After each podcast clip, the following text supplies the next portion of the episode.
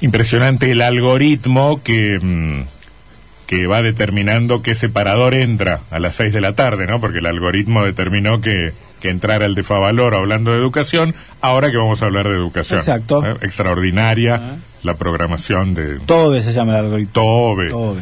Eh, y, y- y discutimos de educación, no sé si por el, por el lugar mejor, este, por el lugar de los contenidos, de qué aprendemos, de qué dejamos de aprender, de qué, de qué, de, qué están hechos los programas y las currículas, y, terminamos discutiendo si hay clases o no hay clases en medio de la pandemia, que se convierte casi en un, en un tema politizado o partidizado, eh, protestando cuando cuando eh, vamos a la virtualidad total eh, y cuando volvemos a la presencialidad con las ventanas abiertas este empieza el problema del, del frío no este no sé si es el mejor lugar para debatir sobre educación pero es el lugar eh, que construyen las noticias el profesor Humberto Javier José es vocal del Consejo General de Educación ¿qué dice profesor? gracias por atendernos ¿cómo le va?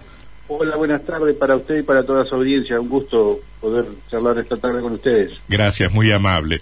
Bueno, a ver, ¿qué han recogido en estos días y particularmente en torno de muchas quejas y campañas eh, que hemos visto en, en los medios respecto de abrigos y estufas este, para las escuelas porque la ventilación genera problemas con la temperatura?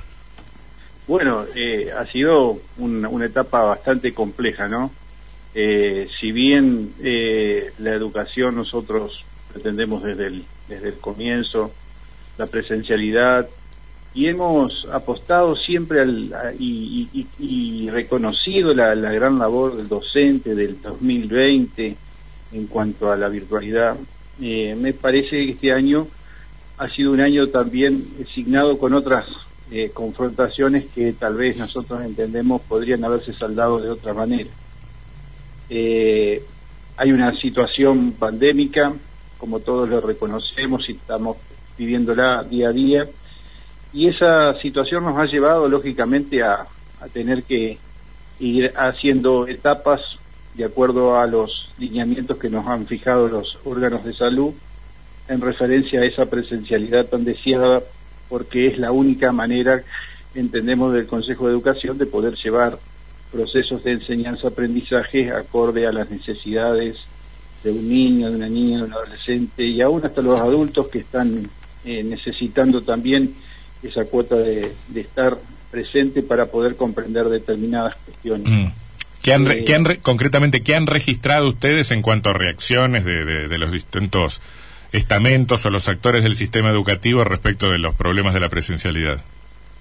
Bueno, nosotros hemos visto, digamos, varias cuestiones, entre ellas, bueno, la cuestión de, del- de, la, de, de esta presencialidad en medio de, y de pan- en esta presencialidad pandémica, tenemos que decirlo así, y en medio de esta situación también compleja climática que estamos atravesando, eh, digamos, vemos escuelas con que han tenido que recurrir a distintos eh, tipos de mecanismos como para poder afrontar la presencialidad que nosotros estamos pretendiendo, ¿no?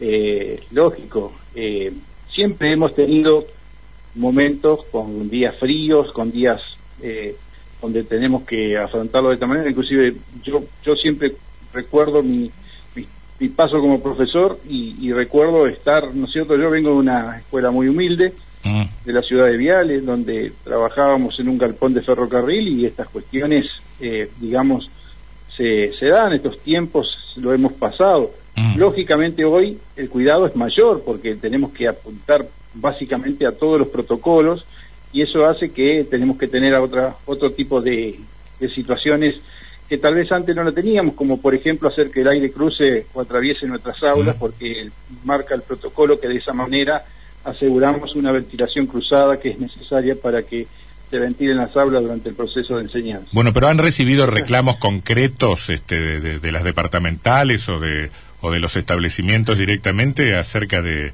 de falta de elementos de calefacción o algo por el estilo? Miren, nosotros que hemos eh, recibido en forma directa, hemos tenido comentarios, pero no en forma directa eh, acciones, digamos, que Ah. no hayan dicho, bueno, no, esto es el tema central sobre lo cual tenemos que trabajar puntualmente. Ese tipo de cuestiones así, desde las No. direcciones departamentales, no la hemos recibido como una demanda directa, digamos. Eso, eh, porque porque las escuelas tienen algún elementos, no todas. Sabemos que hay muchas escuelas que tienen situaciones muy complejas. Esto hay que decirlo con claridad. eh, pero que, se- que se puede trabajar, se puede trabajar. Profesor, Sebastián Martínez lo saluda. Quizás el... buen- buenas tardes. Quizás el gremio, el problema más eh, urgente es la postura del gremio muy intransigente en cuanto sin dos dosis de vacunas no volvemos a la presencialidad. Bueno, esa posición de intransigencia a veces, digamos, eh, lleva un planteo también, yo creo que, no tiene racionalidad, porque si eh, hacemos todos los, esfuerzos entre todos para sostener esta situación y eh, tenemos que salir todos a, a cumplir con nuestra tarea, no puede haber un sector que no, no cumpla con las tareas que para lo cual fue convocado, ¿no? Eh, todas las todos los estamentos estamos en servicio y estamos trabajando. Y nosotros no somos caprichosos no mandamos a gente como se dice por ahí a, trabajar sin, sin cuidar. Nosotros hemos previsto que casi el 90% está está vacunado al menos con una primera dosis que hace que el resguardo sanitario esté no lo decimos nosotros como Consejo de Educación que no tenemos esa facultad.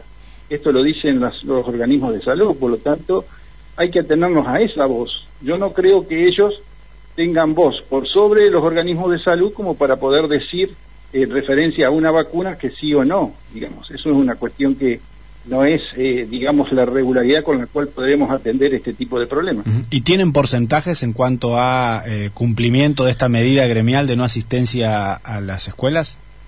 Sí, es variable en los distintos departamentos, pero estamos por arriba del 80%, digamos, en algunos departamentos y en otros estamos eh, por arriba del 60%. 80% Eso de asistencia a clases, de asistencia, clases de asistencia presenciales. presencial.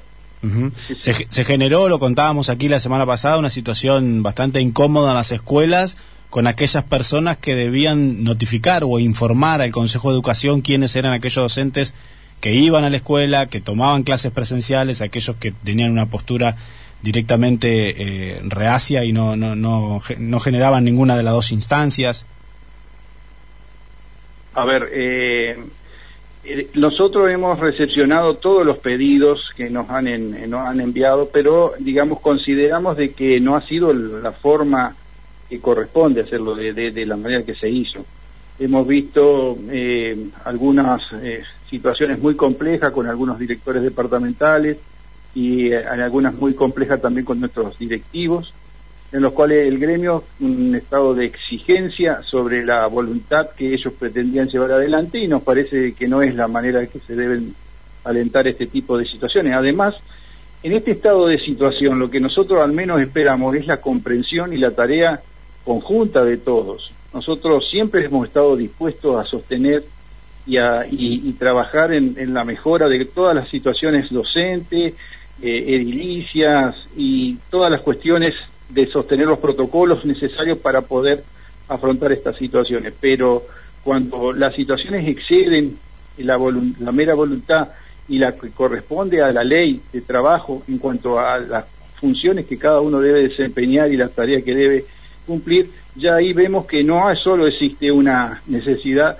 sino que hay otros intereses que sobrevuelan la situación tratando de sacar un proyecto, un, pro- un proyecto, un pro- de, de situación que no es conveniente para el desarrollo de, las de las clases que nosotros estamos pretendiendo. Entonces, si ese tipo de cuestiones se van a dar, eh, lo que nosotros ponemos es un reparo sobre eso, porque creemos de que para alentar ese tipo de cuestiones eh, se deben utilizar otros mecanismos. Si usted quiere eh, direccionar las quiere direccionar la educación de una manera a la manera que usted la considera, para eso usted tiene que enfrentarse a unas elecciones libres, ganar las elecciones y dirigir eh, a partir de eso la, la educación. Y no es así como se debe conducir. parece. Usted dice que la educación, la- las políticas educativas las lleva adelante el, gro- el gobierno y no un gremio. Eso yo creo que esto es así y así lo, lo, lo, lo tengo como convicción, porque si no, eh, digamos, la- las políticas educativas podemos llegar a confluir en distintos mecanismos de mejoras de las condiciones, pero la política educativa la fija el Estado provincial. No, eso, eso, eso está fuera, me parece que eso está fuera de, discusión. Eh, por supuesto que hay una supremacía del poder político en cuanto a su legitimidad para orientar, para definir las, las orientaciones correspondientes. También es verdad que se, algunas cosas se pueden consensuar también sin que a nadie se le caigan los anillos, ¿no? Este, Exactamente. En, un contexto. es, lo que es lo que hemos venido haciendo. Si ustedes lo registran a través de las notas periodísticas o lo registran, a hacen el seguimiento de todo el proceso que se ha venido dando, nunca el Consejo de Educación cortó el diálogo, ni el gobierno provincial, en referencia a eso. Pero este tipo de medidas nos obligan a tomar ciertos reparos. No son con las medidas conducentes como para eh, llevar adelante un proceso, sobre todo en, un gremio docente, sobre todo en aquellas cuestiones donde han puesto en aprieto a, directivos y a, y a directores departamentales. Profesor, una última cuestión hablando de estos temas que hacen a la educación y que muchas veces se partidizan en este debate que, tenemos en los medios. ¿Qué sucede con las pruebas Aprender 2021? Que hubo mucha polémica también con la suspensión. El ministro Trota salió a decir que no se suspendían. ¿Qué va a pasar al final? Bueno, nosotros todavía no tenemos una información terminada acerca de, cómo va a proceder el gobierno nacional con el, con el proceso este de las pruebas Aprender. Lógicamente, lo que vemos es que desde un inicio nosotros necesitamos mejorar todos aquellos estándares de evaluativos que hemos estado transitando en años anteriores y lógicamente este tipo de proceso así nos complica mucho para poder llevar adelante con idoneidad aquellas cuestiones que necesitamos para mejorar el sistema educativo. Eh, eh, espacios curriculares como lengua y matemática son de mucha preocupación para nosotros, por eso eh, se han iniciado ya procesos de capacitación para los docentes que es del alcance de toda la, colectividad docente y que necesitamos eh, se accedan para poder ir mejorando aquellos procesos de enseñanza que nosotros consideramos para poder levantar esos estándares que para nosotros son muy bajos. Mm.